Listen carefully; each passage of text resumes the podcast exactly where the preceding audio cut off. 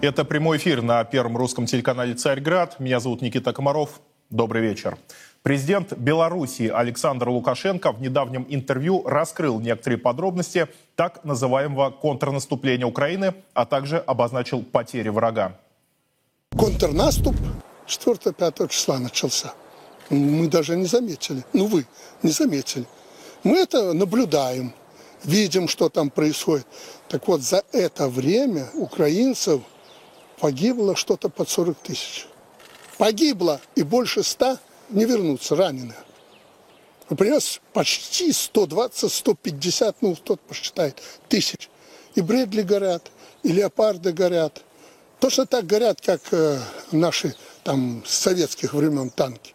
Ничего нет. Но, что удивительно, россияне научились воевать. Поверьте мне, как они сейчас воюют контрнаступление, идет кулак, там 30-50 танков, э, люди идут э, тысячами. Контрнаступление. Наступление идет. Им уже надо перед Вильнюсом продемонстрировать это. И они не доходят даже до переднего края российского Почему? Обороны. Натовцы разучились воевать? Нет, Россия научилась воевать. Они, ну, это обычная технология. Оборонные там рубежи. Дальше это к военный человек говорю. Э, у них минное заграждение. Секреты сидят там с птурсами. И поражают прямой наводкой эту бронетехнику. Там каша была, вы показывали этот сюжет, это правда было. Там была каша. До 50 э, танков э, за один бой и более 120 БМП. Представляете, вот это была первая попытка контрнаступа. С цифрами я могу, э, меня там упрекнут, скажут, не столько, может быть, но примерно столько было. С воздуха сняли. Вот их контрнаступление.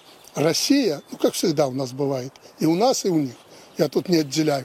Мы медленно запрягаем, но потом быстро едем. Так вот, Россия мобилизовалась. Она наконец-то научилась воевать и по всем правилам воюет. Ну вот, э, действительно, контрнаступление Украины, так называемое, идет э, с 4 июня. Что касается потерь противника, сегодня Минобороны обозначила соответствующие цифры. 7,5 тысяч человек э, потеряли ВСУ за эти дни. Мы каждый день разбираем данную тему, отслеживаем последние подробности. Если в начале контрнаступления бои преимущественно шли на а, Ореховском направлении, а, где теряли ВСУ огромное количество техники, живой силы, все видели эти кадры, разбитые Брэдли, разбитые Леопарды, то теперь бои переместились в район так называемого Времьевского выступа. А, несмотря на очень такие ожесточенные попытки ВСУ взять, срезать этот выступ, наши бойцы не позволяют им это сделать. Бои ведут а, даже не на первой линии обороны, так называемой линии а, Суровикина, а в предполье. Села переходят из рук в руки, но это так называемая умная, активная оборона, которая предполагает запуск врага в населенные пункты, открытие по нему огня из э, всевозможных э, средств, э, подавление, уничтожение. Дальше они отступают, туда снова заходят наши, но, естественно, не с тем, чтобы закрепиться, а чтобы провести зачистку. И вот такая вот, такие вот шахматы, они идут уже на протяжении нескольких дней. И, кстати говоря, что касается украинской стороны, если раньше они, помните, как хвастались, мы захватили этот населенный пункт, этот, освободили столько километров территории, ну, освободили в кавычках, естественно, то теперь вот э, последнее сообщение от Анны Маляр, представителя Вооруженных сил Украины, нечем похвастаться. Нечем. Это значит, что они даже в предполе не могут добиться никаких э, успехов. Ко мне сейчас присоединяется политолог, декан факультета медиакоммуникации МГИК Юрий Кот. Юрий, я вас приветствую. Здравствуйте. А, ну вот э, такое очень э, яркое, радикальное заявление Александра Григорьевича Лукашенко. 40 тысяч человек он обозначил, при том, что э, наша Минобороны заявила 7,5 тысяч. Э, с чем э, вы можете э, описать данные слова Лукашенко, что он имел в виду? Ну, слушайте, Александр Григорьевич у нас человек такой во многом импульсивный, э, очень эмоциональный, а иногда и является источником очень интересной и важной информации, которую можно воспринимать как, э, как правду, а можно воспринимать как намек. Uh-huh. То есть мне кажется, что в данной ситуации это больше такой намек, который никоим образом не, не контрастирует и не спорит с заявлением Владимира Владимировича. Я думаю, что здесь разговор как раз о перспективах да, того, что происходит, и, собственно, к чему это может привести. А, вообще, надо не забывать, что у нас вот последнее время в нашей э, в политике России есть таких два явных, ярких ястреба. Это, прежде всего, конечно, Дмитрий Анатольевич Медведев, uh-huh. ну и конечно же, Лукашенко. То есть они так, э, мне кажется, что порой они даже состязаются в том, кто, э, кто больше ястребиный То есть вы, Александр Григорьевич, именно как э, такого внутриполитического игрока рассматриваете?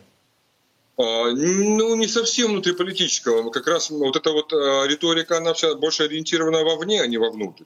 Хотя, конечно, среди а, людей, живущих и в России, и в Белоруссии, чего там скрывать, очень много симпатиков именно этой позиции, потому что люди, люди хотят видеть какие-то такие жесткие не только заявления, но и действия по отношению к нашим врагам. Слушайте, какие они нам партнеры или соседи? Это враги которые объявили нас врагами, которые вообще поставили себе целью уничтожить нашу с вами Родину, а нас с вами превратить в биомусор, которым можно пользоваться по, по назначению, как они захотят. Уничтожить захотят, цивилизацию, что тоже немаловажно. Конечно, раздеребанить нашу землю, забрать наши ресурсы, а наши дети должны быть для них источником органов и всего остального. То есть я не утрирую, кстати, надо сказать. Это я говорю так, как есть на самом деле. То, что происходит сегодня с русской землей и с частью русского народа на исторической Малороссии, там Новороссии, Малороссии, то есть которая сегодня называется Украиной. То есть они что делают, эти западники? Да, они захватили по факту огромные миллионы русских людей, да, и делают с ними все, что хотят а, прежде всего, повторюсь, добывают, как самые настоящие фашисты, добывают из человека ресурсы. То есть э, органы, если бы Гитлер имел возможность пересаживать органы, тогда никаких бы концлагерей и газовых камер не было бы. Поверьте мне, они бы все пересадили себе все, что только было возможно. То есть вот это переливание детской крови, это просто детский лепет по сравнению с тем, что сегодня происходит на территории Украины. Или то, что делали американцы и все остальные в той же Югославии, когда они ее разрушают. То есть они специально заходят на вот наши земли для того, чтобы использовать нас, э, людей, русских людей, причем носителей именно белого, белой расы, да, использовать как некую, э, некий контейнер для продления их жизни. Вот и все. Ну и, безусловно, используя наши ресурсы для того, чтобы обеспечивать себе сытую, довольную, жирную жизнь. Вы вдумайтесь, когда они вот это... Э, я до сих пор не могу успокоиться. То есть они рассказывали о несчастном африканском народе, о людях, живущих, которые от голода там помирают, и что очень нужна зерновая сделка, потому что без этого зерна эти люди бедные умрут с голода. Как только Россия дала коридор для этого зерна, куда это зерно пошло? Европа на 80%. Свиньям в прямом смысле да. испанским свиньям, чтобы они нажирали жирок, и потом сало с этих свиней жрали испанцы и все остальные европейцы. А на африканцев, да плевать они хотели на, на африканцев. Да, вот то, что вы сказали про пересадку органов, это кому-то может показаться очень таким а, радикальным а, заявлением, но на самом деле это действительно так. Вы знаете, я помню, как в 2014 году многие СМИ, в том числе наши, там блоги различные, смеялись, ха-ха-ха, там а, украинцы выкопали Черное море, придумки а, российской пропаганды. А потом у меня вот э, год назад товарищ в Херсонскую заходил, смотрел учебники, там действительно это написано, что древние укры выкопали Черное море. Это действительно так. Но ну, учебники там для начальных классов, там, наверное, все-таки не для старших, не для, не для учащихся университетов, но, тем не менее, такое все имеется. Но вот по Лукашенко также еще хотел спросить, ведь до 2020 года на Украине именно Лукашенко был самым популярным политиком. Там 75-80% рейтинг одобрения, причем не только на территории Новороссии, но и в западных областях, там 30-40% держалось. Может быть, здесь такая политтехнологическая игра. Лукашенко в том числе обращается к украинской аудитории здесь. Ну, то, что он узнаваем в украинской аудитории, это понятно, но то, что его рейтинг сегодня далеко не тот, каким он был сегодня еще несколько да. лет назад, это тоже верно. Вот, конечно, здесь есть определенный такой апарт в сторону украинцев, которые смотрят на своего вот этого вот недомерка зеленого, который бегает, да, там, еле-еле там в каску влазит вместо бронежилета. А, а с другой стороны, смотрят на Лукашенко, который реально взял тогда автомат в руки, да, и отстоял независимость своей страны. В отличие вот, от Януковича. Слушайте, он, да, он может 1050 раз тебе нравится или не нравится, но это был достойнейший просто поступок достойного государственного мужа. Действительно, человек, который служит своему народу верой и правдой. И вот это, знаете, такой контраст. А, там вроде как слуга народа Зеленский, да, который на самом деле всех людей э, использует как крепостных. А здесь э, вроде как и не слуга народа, а обычный там колхозник, как его называют. И причем в этом смысле э, я считаю, что как хозяйственник это очень хороший пример. Безусловно хозяйственник, когда человек колхозник. Я сам как бы люблю и садовничать, и огородничать. Потому Но считаю, особенно для Беларуси, где там сельское хозяйство, Конечно. где вот Конечно. этот кооперативный уклад еще остался с советских времен. Конечно. Конечно, да. И поэтому здесь, в этом смысле, э, явно Зеленский проигрывает и проигрывает очень сильно. Вообще, конечно, э, вот ситуация, когда великороссы и белорусы объединились в своем желании э, вылечить малоросов, вот. Э, это очень важный момент. Мне кажется, что в этом смысле мы, излечивая наших братьев малоросов, одновременно и сами начнем излечиваться от боязни быть русскими в том числе или прежде всего. От того, что самое главное сегодня для нас, русских людей, это наше объединение объединяться, исключительно объединяться должны мы с вами для того, чтобы, э, собственно, остаться на этой планете жить, чтобы быть на этой планете в будущем. Потому что если нет, то нас, как в той сказке про прутик, да, когда отец там сыновьям рассказывал, нас по одному просто переломают и перещелкают. Сегодня они справились с Украиной, как им кажется, хотя я думаю, что уже не раз в истории этой земли э, Малороссия показывала, что она способна возрождаться как птица Феникс, воскрешать, как Христос нас, э, нам показал. Да? Главное uh-huh. только раскаяться и верить. Верить и творить добро. И главное — любовь. Любовь и еще раз любовь. Не ненависть, э, которая сегодня полностью овладела Украиной, а именно любовь. Это то единственное, что может вывести нас из этой клаки. Вот. И здесь, э, я думаю, что и для белорусов, вы знаете, я же был недавно в Беларуси, там где-то месяц или, или полтора назад, меня приглашали там на запись. И вы знаете, общался с э, местными ребятами, и меня ужаснуло то, в каком прекраснодушии они находятся и не понимают, что, э, в принципе, их желание отказаться от своего русского естества э, – это путь туда же, куда пришла Украина. То есть их желание отделиться… А все-таки оно имеется? Потому что я, когда Белоруссию посещаю, но да. такие настроения, конечно, иногда встретишь, но, э, на мой взгляд, во всяком случае, по моему э, опыту, ну, ничего подобного, каких-то идей литвинизма, ну, там, Белоруссии, вот этой вот, я, э, в плохом смысле этого слова, я не замечал особо. Ну, видите, я просто общался со спикерами, которые людьми, uh-huh. которые уполномочены, я так понимаю, говорить по телевизору. И как только я заговорил, ну просто это даже не в смысле там узнавается, я э, заговорил о том, что им необходимо, они спросили, что делать, что делать. Я говорю, вспоминайте, говорю, что вы русские. Говорят, нет, нет, как, все как один практически заговорили. Нет, мы белорусы. Я говорю, а что вы, значит, не русские? Нет, ну мы как бы, но мы все-таки белорусы. Я говорю, подождите, говорю, ребята, алло, алло, алло, стоп, стоп, говорю, вы чего? Вы же русские люди, вы часть одного русского народа.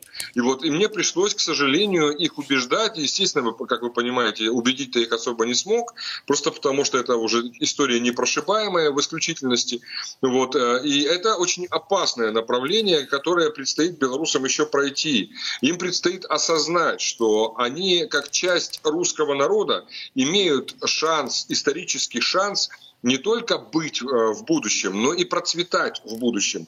Если же они будут пытаться выстраивать свою какую-то самость, идентичность, так называемую незалежность, то закончится это тем, чем закончилось на Украине. Кровопролитием, полным порабощением и по, по факту э, абсолютным Э, уничтожением людей на этой земле со стороны того же, все того же Запада. То есть, если Безусловно, тем более, тем более здесь есть э, исторический пример, очень хороший, 17-18 век, когда белорусов в Речи Посполитой чуть не сгноили, окончательно вот еще бы чуть-чуть, пару десятков лет, э, и буквально э, они вообще могли перестать существовать. Уже и ополячивание, католичивание э, шло полным ходом, и только в конце 18 века все эти процессы с присоединением к Российской империи прекратились. Ну, думаю, вот тем личностям, которые думают не так, как вы, говорите, Лукашенко еще раз должен напомнить, что Беларусь это русский со знаком качества, а отечество у нас от Бреста до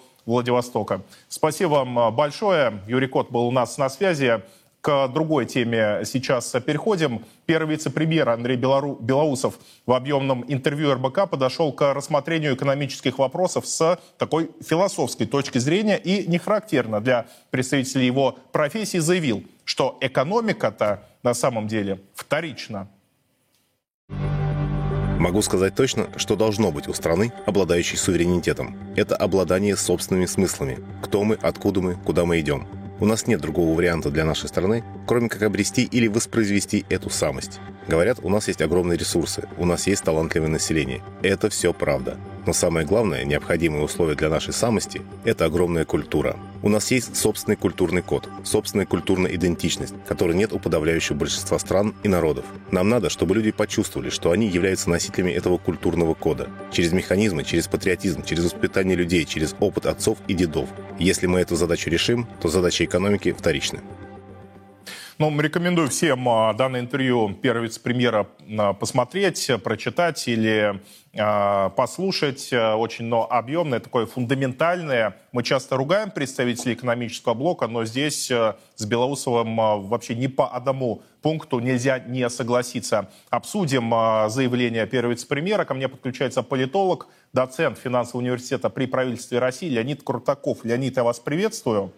Здравствуйте. Ну вот э, с чем вы связываете такое нехарактерное интервью Белоусова? Оно даже, по сути дела, не про экономику было, хотя, безусловно, э, сопрягалось с ней непосредственным образом, про такую философию, про идеологию, про жизненный путь России, ну, нетипично для представителей правительства.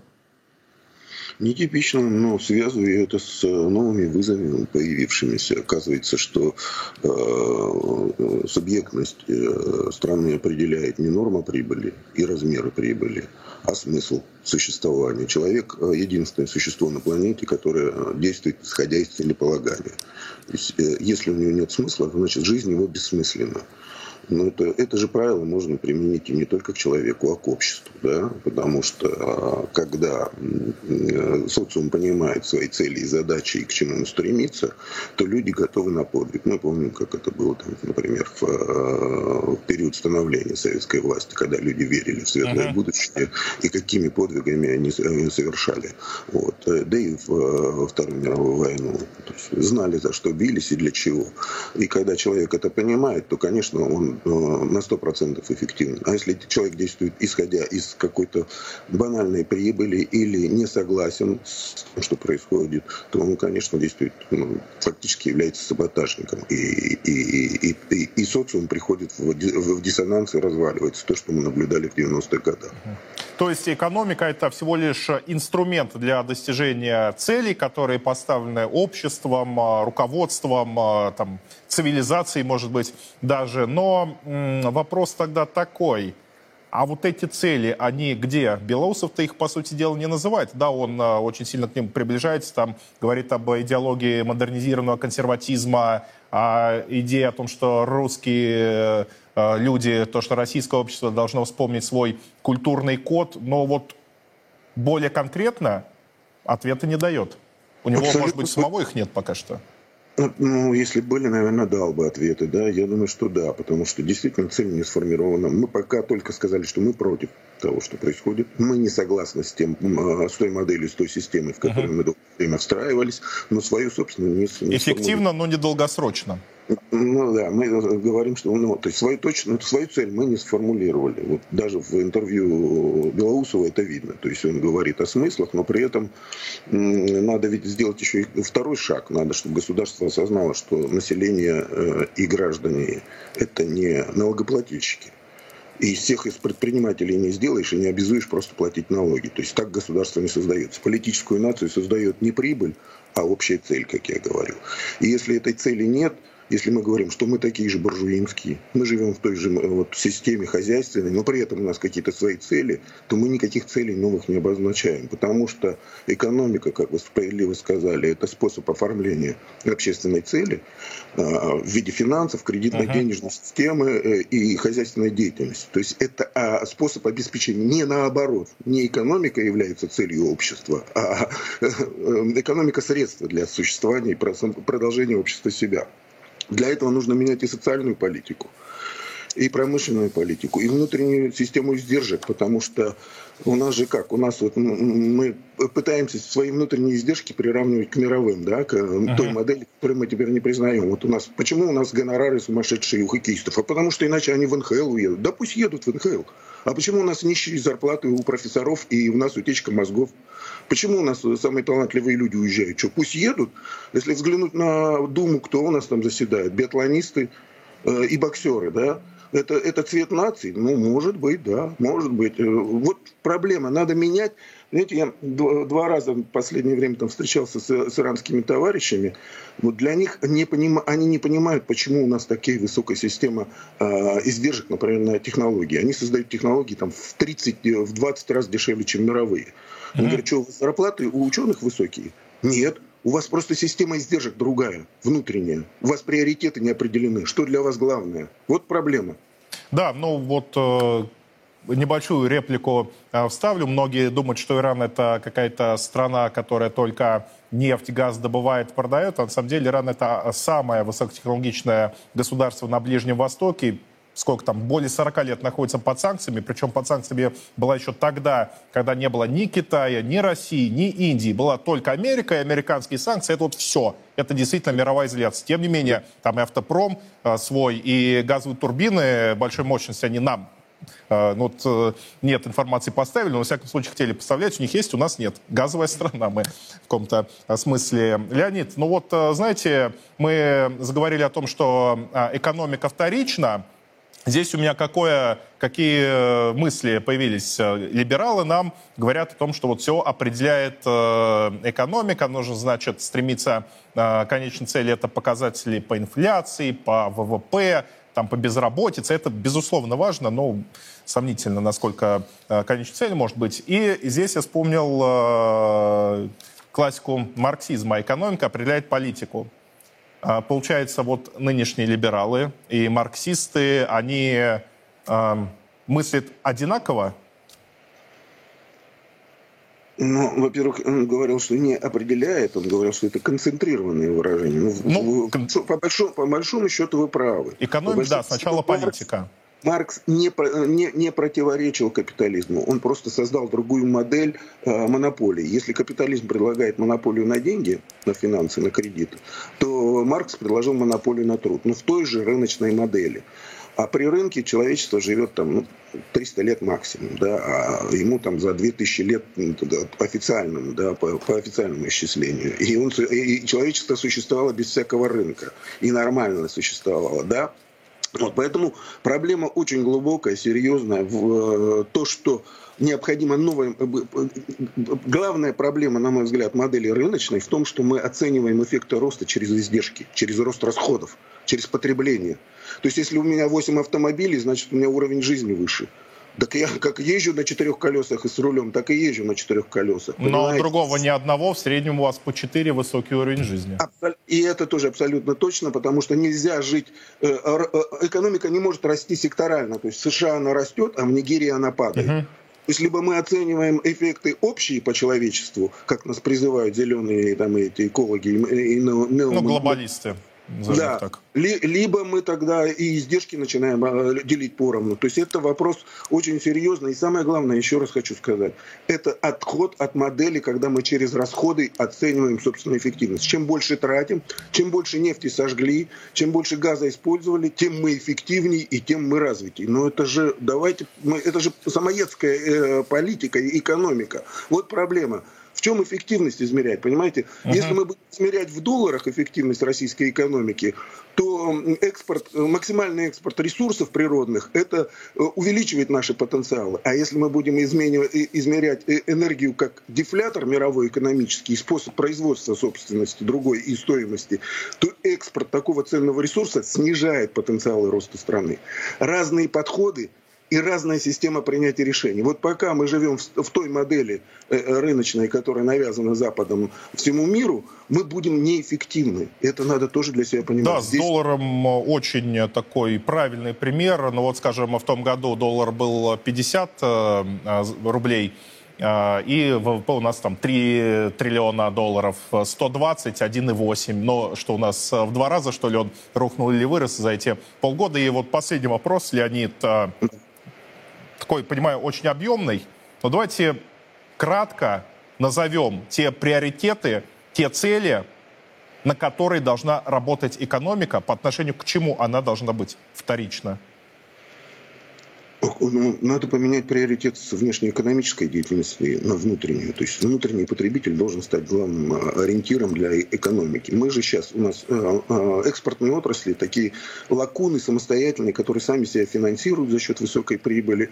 А, а внутренние издержки и внутреннее потребление для них – uh-huh. нагрузка. Нагрузка и для ЦБ, который как бы измеряет, что вот сейчас, чтобы снизить инфляцию, надо снизить уровень потребления и активности граждан. То есть давайте мы половину граждан высел... Э, вырежем у себя в стране, и у нас сразу снизятся запросы на деньги, на зарплаты и на все и упадет уровень инфляции. Это вот модель, которая диктует нам жизнь. Надо менять приоритет базовый, надо ставить на э, основу не прибыль, не финансы, а жизнеспособность нации, ее безопасность, ее возможность развития и исторические перспективы. Вот тогда мы будем по-другому оценивать. И, и, и главное создавать свою модель цивилизационную, предложить ее всему миру, а, э, придумать, изобрести, а, а, облечь ее в проект, том числе и финансовый, и способ кредит, э, э, капитализации и оценки uh-huh. будущего этого проекта. Потому что пока мы себя оцениваем в чужой модели, и в чужой модели мы никогда не будем эффективны. Да, даже сейчас пока что, к сожалению, особо ничего не поменялось. Э, да. Нефть у нас котируется все равно в долларах, газ котируется в долларах, уголь привязан к англи... этому австралийским котировкам, но все равно та зависимость, которая была, она и остается. Конечно, это менять необходимо. Спасибо вам большое. Леонид Крутаков был у нас э, э, в эфире. Мы к следующей экономической теме переходим. Итак, курс рубля к доллару в последние дни находится на годичных минимумах.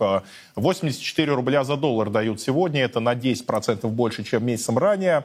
К волатильности национальной валюты мы, увы, привыкли. И совершенно понятно, что деятельность предприятий, особенно тех, которые занимаются внешнеторговыми операциями, существенным образом усложняется. Ну, то есть сейчас на графике видите, как, какой рубль нестабильный. Нормальная ситуация, конечно, ненормальная. Ко мне присоединяется аналитик, эксперт по финансовым рынкам Дмитрий Голубовский. Дмитрий, я вас приветствую.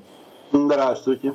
Ну вот что сейчас-то случилось, что у нас снова очередная девальвация, вроде бы укрепился, рубль до 76 дошел в мае после апрельской девальвации, сейчас снова 83-84. Ну, честно, достало уже.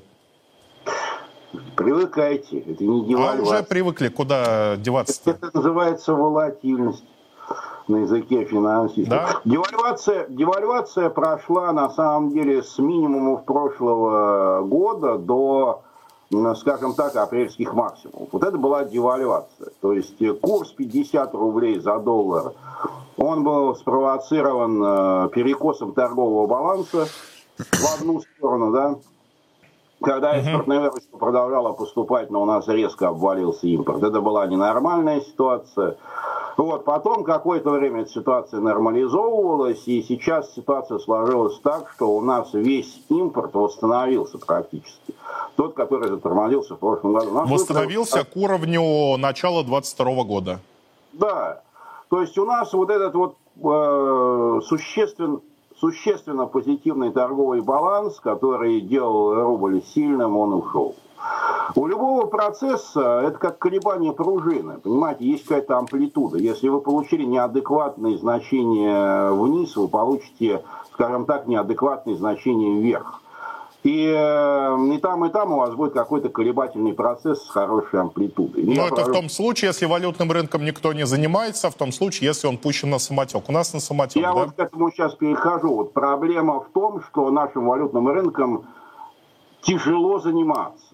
Понимаете, потому что в условиях, когда у нас э, доллар находится в статусе токсичной валюты, угу. трудно управлять его курсом, к сожалению. Для этого же нужны банки, которые большие суммы будут выставлять на рынок для того, чтобы котировать инструменты, сглаживать колебания. Да? А сейчас у нас просто все крупные банки, которые могли бы это делать, отрублены от долларовой системы. Поэтому у нас э, постепенно перестраивается валютный рынок в сторону того, что пара рубль-юань становится основной валютной парой, uh-huh. и э, за волатильностью начинают следить там. Но поскольку сам юань котируется к доллару, но и относительно доллара он скачет, причем скачет так прилично. Посмотрите, курс доллар-юань. Это отражается в том числе на колебаниях в паре доллар-рубль, которая, скажем так, стала плавать слишком свободно. Э, это новая реальность, к которой надо привыкать. Поэтому, если вы хотите смотреть на перспективы на рубля как валюты фундаментальной, смотрите на курс рубль-юань. Он сейчас колеблется в коридоре 11-12, до 12 он еще не дошел. Я думаю, что в этом коридоре он останется стабилен в среднесрочной перспективе. Тем более, что Китай становится нашим основным торговым партнером. Угу. Да, безусловно, роль юаня повышается. На первом месте по торгам а, на бирже да. именно пара а, рубль-юань, там 30, больше 30%, если я не ошибаюсь, хотя еще в начале 22 года сколько там, 3-4% было вроде бы Дмитрий, тем не менее, давайте, может быть, предложим какие-то инструменты, подумаем над ними, что можно сделать, э, что там Центробанк должен делать, еще кто-то для контроля ситуации на валютном рынке, потому что, ну, и с э, точки зрения предприятий, с точки зрения граждан, такие колебания, абсолютная невозможность прогнозирования доставляют серьезные проблемы. О каком э, развитии экономики мы говорим, если предприятия не могут планировать свою экспортную деятельность, предприятия могут планировать те затраты, которые они понесут на импорт оборудования. Но в любом случае, я понимаю, свободно плавающий курс, ну хотя бы в диапазоне сделайте каком-то. Но вот здесь что можно предпринять? Значит, э, можно стабилизировать курс рубль-юань в каком-то диапазоне, потому что мы можем оперировать этой валютой достаточно свободно. Также мы можем получить какие-то ликвидности, как это говорят финансисты, то есть какие-то возможности э, перемещения капитальных потоков через гонконгский доллар, через арабский дирхам, через вот подобного рода валюты. К сожалению, мы до сих пор еще не договорились с Индией. Но да. и рупия вообще не сама по себе не свободно конвертируемая валюта, поэтому они, э, им тяжело решать этот вопрос. Да, открытие окон ликвидности по отношению к российской рублю. В целом мы можем как-то стабилизировать курс. Но здесь важно тогда выработать какой-то бенчмарк, по отношению к которому мы будем это делать. То есть нужно понять, какова теперь наша внешнеторговая реальность, и создать некое, некий такой индекс рубля. Знаете, как есть индекс доллара, uh-huh. который отражает внешнеторговые реальности Соединенных Штатов. Нужно создать некий индекс рубля и следить за его стабильностью. Вот. Но в первую очередь по отношению к валюте основного внешнеторгового партнера это Китай. Для того, чтобы управлять курсом рубль-юань, нужна договоренность двух центральных банков которые бы открыли друг другу своп-линии и могли бы управлять ликвидностью с тем, чтобы не допускать каких-то больших колебаний. Потому что даже 10% в принципе это уже многовато. Но 11-12, да, если коридор, это уже многовато. Хотелось бы немного поменьше. Конечно. Вот, тогда мы можем стабилизировать курс, по крайней мере, к основному нашему внешнеторговому партнеру. Для того, чтобы э, как бы это имело еще и смысл на денежном рынке, Нужно развивать тогда рынок юаневого долга, наш собственный, чтобы какие-то краткосрочные заимствования наши банки в этой валюте могли делать, и тогда у них появится стимул, кстати, в этой валюте привлекать депозиты, потому что они могут, смогут давать какие-то адекватные процентные ставки. Вот, это все можно делать, конечно. Было же. бы желание а, что называется. Дмитрий, последний Нужно вопрос. работать здесь с партнерами, вот, у которых тоже должно быть желание. Но кое-что можно сделать и самому. Например, денежный рынок э, ценных бумаг в юанях можно развивать самим. Если люди, которые столько вбухали сил и средств в развитие рынка еврооблигаций российских, могли бы приложить усилия к тому, чтобы развивать э, рынок ценных бумаг в валютах дружественных стран сейчас. Да? Ну, как, как вариант, да. Дмитрий, вот э, последний вопрос. Как известно, девальвация национальная валюта, она так или иначе сказывается на инфляции. И на своих последних пресс-конференциях Эльвира Набиульна как раз обозначала этот фактор как проинфляционный. При этом а, ЦБ следит, продолжает следить за таргетом в 4% и намерен в следующем году его а, достичь. Вот нет ли здесь противоречий? То есть, с одной стороны, вы не предпринимаете никакие шаги для а, стабилизации валютного рынка, никак не боретесь с девальвацией рубля, а с другой стороны, все равно хотите прийти к таргету, повышаете, ну, хотите повысить ключевую ставку и используете только один инструмент, хотя их куда больше. Я сейчас скажу довольно циничную вещь. Дело в том, что инфляция может стабилизироваться на уровне 4% просто за счет эффекта высокой базы. Когда у вас проходит девальвация, у вас по эту девальвацию цены вырастают. Это разовый процесс. После этого они адаптируются к новому курсу и просто начинают жить в новых реалиях. У вас инфляция падает. А потом они снова, деле... а потом снова девальвация проходит как у нас это Если принято. она снова проходит, снова будет инфляция, если это процесс бесконечный. Вот. вот. Но если мы предположим, что а, вот тот цикл ослабления рубля, который шел до весны этого года, э, привел нас к неким новым реальностям, которые задержатся года на два, тогда э, в следующем году инфляция будет снижаться к таргету Центрального банка. Тогда без проблем. Вот если бы мы знали... Понимаете? Вот да, если бы мы знали, что вот 80-85, э, этот коридор, он будет с нами там год, два, проблем нет никаких.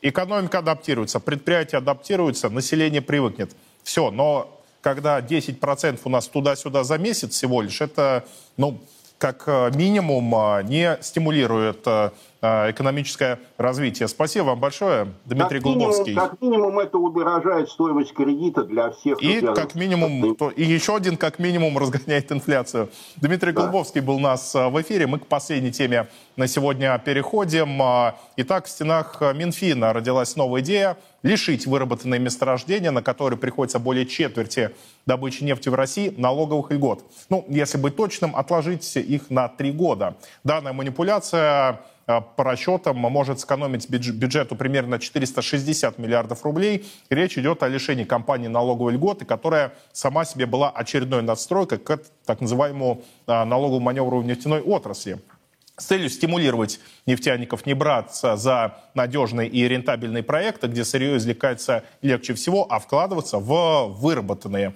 В 2020 году на смену НДПИ, налога на добычу полезных ископаемых, был придуман НДД, налог на дополнительный доход. То есть налог не с объема добычи, а с прибыли. Но в качестве компенсации с 2024 года компаниям обещали 20, 20% льготу, которую теперь предлагается сдвинуть э, вправо. К чему это приведет, как это скажется на рынке топлива, обсудим. Ко мне подключается политолог, эксперт э, по ТЭК Руслан Сафаров. Руслан, вас приветствую. Здравствуйте. Ну вот э, последний месяц, последние два месяца от Министерства финансов очень много мы инициатив по налогообложению в нефтянке слышим. И Демпфер хотят сократить в два раза, сейчас сдвинуть вправо льготу для вырабатываемых месторождений. Э, на ваш взгляд, почему так происходит? Э, они действительно только сейчас поняли, что э, по нефтегазовым доходам бюджет не добирает? А, ну, я думаю, что сейчас это, конечно, прежде всего связано с теми результатами, которые Минфин видит по исполнению бюджета. Мы видим, что дыра в бюджете очень сильно начинает прогрессировать. А если изначально была идея, связанная с тем, что, а, так сказать, дефицит бюджета по году составит там порядка трех триллионов рублей, то сейчас 3,5 триллиона дефицита уже за первые пять месяцев. Эта ситуация достаточно печальная. Uh-huh. То, что касается доходов нефтяников, здесь очень серьезно падают доходы доходы, а, поступления в бюджет имеется в виду. И, естественно, что я думаю, правительство будет очень серьезно на эти действия, на, на, на эту ситуацию реагировать.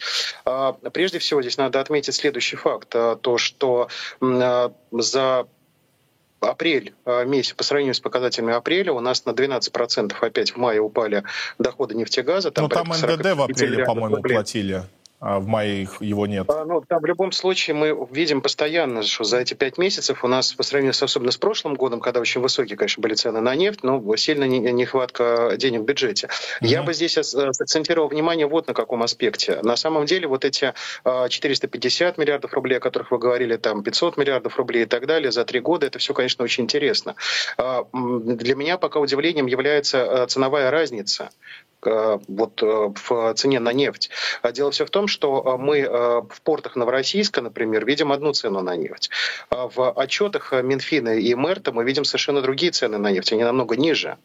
А в отчетах, например, наших основных покупателей нефти, я говорю про Индию, про Китай, их таможенные ведомства совершенно другие цены публикуют. Да, и мы эту проблему прям с февраля разбираем и удивляемся, почему никто не реагирует, почему продолжает пользоваться данными британского агентства агентство Аргус какую-то свою новую Аргус, методику не выработают, это удивление. А потом вот они спрашивают, почему у нас 3,5 триллиона дыра в бюджете и хотят вместо того, чтобы фундаментальную проблему решить, самую главную, они там по демпферу, по вот э, льготе э, на вырабатывание месторождения. На ваш взгляд, э, почему такое происходит? Вот ни у кого из приглашенных экспертов объяснения нет. Может быть, вы его дадите? Почему не обращать внимания на главную проблему? Ну, на самом деле здесь очень важно отметить, что по э, тем оценкам, которые можно произвести, там порядка 10 долларов в итоге с каждого барреля да. выпадает. С учетом того, сколько на сегодняшний день Россия экспортирует, но по моим оценкам это более триллиона рублей налогооблагаемой За базы, вот эти 5 месяцев. Это то, что вот за год может, э, если посчитать за mm, год, за это год. где-то минимум триллион рублей, это не подпало под налогообложение, это осталось где-то в серой зоне. На предположение, какие могут быть предположения? Да? Здесь э, есть одно предположение на поверхности, это э, сильный лоббистский ресурс наших нефтяных компаний. Mm-hmm. Либо, либо, во что очень хочется верить, я надеюсь, что наши зрители не будут меня воспринимать как некого мечтателя, что это некая, так сказать, сумма, которая сейчас где-то резервируется для того, чтобы потом единократно каким-то образом, например, в конце года быть передана в бюджет. Да, там мы знаем, что были инициативы правительства по поводу того, что давайте как-то наши э, толстосумы немножко раскошелятся, там какой-то единоразовую какую-то выплату произведут и так далее. Может быть расчет на это, что сейчас где-то эти суммы э, будут э, саккумулированы и потом переданы в бюджет. Но Еще это, называется версия э, с танкерным флотом, когда компаниям э, в конце прошлого года приходилось экстренно покупать э, корабли на мировом рынке после введения эмбарго, введения других ограничительных мер. И таким образом э, Минфин как бы возвращает им те деньги, которые они потратили на формирование теневого флота. Ну, на самом деле здесь надо отметить, что, конечно, э, давайте здесь тоже будем справедливы по отношению к российским нефтяным компаниям. За эти полтора года они провели огромную. Да, к ним вопросов вообще нет. Они работают да, в рамках тех условий, которые Минфин предоставляет. Да, это, конечно, перестроить так экспорт за год, такой огромный экспорт, это серьезная работа была проведена. Другое дело, что э, совершенно понятно, что страна, которая ведет достаточно масштабную специальную военную операцию, мы, естественно, не знаем, какие расходы на нее uh-huh. идут, но можно только предполагать по оценкам, там, допустим, которые китайские наши коллеги делают и так далее, что расходы там явно не в миллиардах рублей исчисляются, это десятки, если не сотни миллиардов рублей. Понятное дело, что средств не хватает. Я думаю, что подобного рода инициативы правительства правительства, они будут появляться все снова и снова. Другое дело, что здесь вот поддержу вашу мысль, действительно мы продолжаем, что называется, ловить блох в то время как у нас э, огромная совершенно вот непонятная субстанция вот с этими оценками Аргуса и так далее э, в виде, так сказать, практически там триллиона рублей, она где-то зависает в воздухе.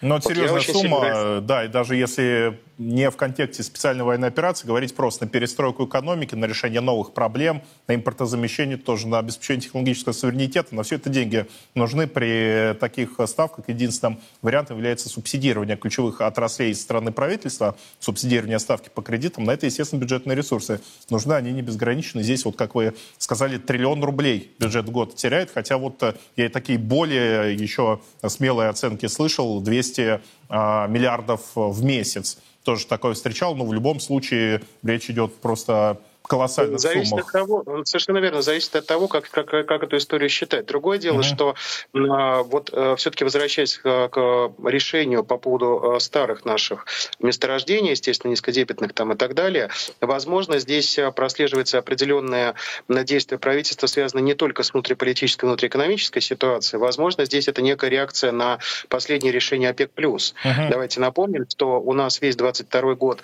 Россия брала на себя обязательство, что она будет сокращать добычу добычу нефти, там это происходило, но просто вот какие-то доли процентов, там несущественные были сокращения. Сейчас действительно по решению ОПЕК+, Россия должна наряду с Анголой и Нигерией, мы сейчас должны быть лидерами по сокращению, там выпадает почти, ну, по разным оценкам, до свыше 500 тысяч баррелей в день. Возможно, возможно, это тоже некий такой вот попытка маневра сейчас для того, чтобы немножко вот исполнять обязательства перед ОПЕК+. Плюс а Попытка и, соответственно... снизить добычу на этих месторождениях или увеличить? Да. Снизить. Вот снизить. Да, да, то есть сейчас то... сделать их, условно говоря, для нефтяников нерентабельными, для того, чтобы они какие-то месторождения, наиболее, так сказать, uh-huh. низкодебетные, там, старые месторождения потихоньку как-то закрывали, чтобы не пострадали, не дай бог, а, а, молодые, так сказать, перспективные высокодебетные а, месторождения, uh-huh. высокодебетные там скважины uh-huh. и так далее. Ну, в Возможно, налогов здесь... больше берется. Конечно. Да, интересная очень версия. Да, спасибо большое за нее. Руслан Сафаров был у нас в эфире. Думаю, очень такой комплексный и полноценный анализ мы дали того, что происходит у нас в нефтяной отрасли, какие проблемы, что нужно делать, как их э, решать. Но, надеюсь, все-таки правительство примет какое-то решение, потому что терять такие суммы каждый месяц, это дорогого стоит в прямом смысле этого слова. Уже более месяца назад, 6 мая, в день великомученика Георгия Победоносца, начался всероссийский молебен о победе. Принесение ковчега со святыми мощами небесного покровителя русского воинства во все регионы нашей страны. На сегодняшний день уже около четверти миллиона человек в двух десятках регионов России поклонились святому Георгию, попросив его молитв о своих родных и близких. И, конечно, о наших сражающихся бойцах, их скорейшей победе. О начале очередного сибирского этапа молебна материал моего коллеги Михаила Черенкова. Всероссийский молебен о победе охватывает все больше регионов нашей страны. После долгого путешествия по Центральной России и Уралу ковчег с мощами небесного покровителя русского воинства, великомученика Георгия Победоносца, начал путь по бескрайним просторам Сибири и Дальнего Востока. Тюмень, связующая Уральскую и Сибирскую земли, и Шахтерский Кузбасс, Омская и Новосибирская области. Эти земли в течение прошедшей недели уже встретили святыню. А в Кемерове одновременно со Всероссийским молебном о победе прошел Общероссийский Кузбасский форум Всемирного Русского Народного Собора, в котором принял участие заместитель главы ВРНС, учредитель нашего канала Константин Малафеев. К настоящему моменту уже более 200 тысяч человек приложились к мощам Георгия Победоносца. Он уже был в Белгороде, при фронтовом Белгороде 9 мая, а, как раз на День Победы. Он с тех пор уже посетил а, Казань, например, Урал и вот в Кемерово. За прошедшие после кемеровского интервью Константина Малафеева несколько дней в Тюмени, Омске и Новосибирске святыне поклонилось около 40 тысяч верующих. Таким образом, число участников Всероссийского молебна о победе составило уже четверть миллиона человек, и в их числе главы всех перечисленных регионов. Конечно, это впечатляет, но не как яркие статистические данные, а как зримый символ духовного единства нашего народа.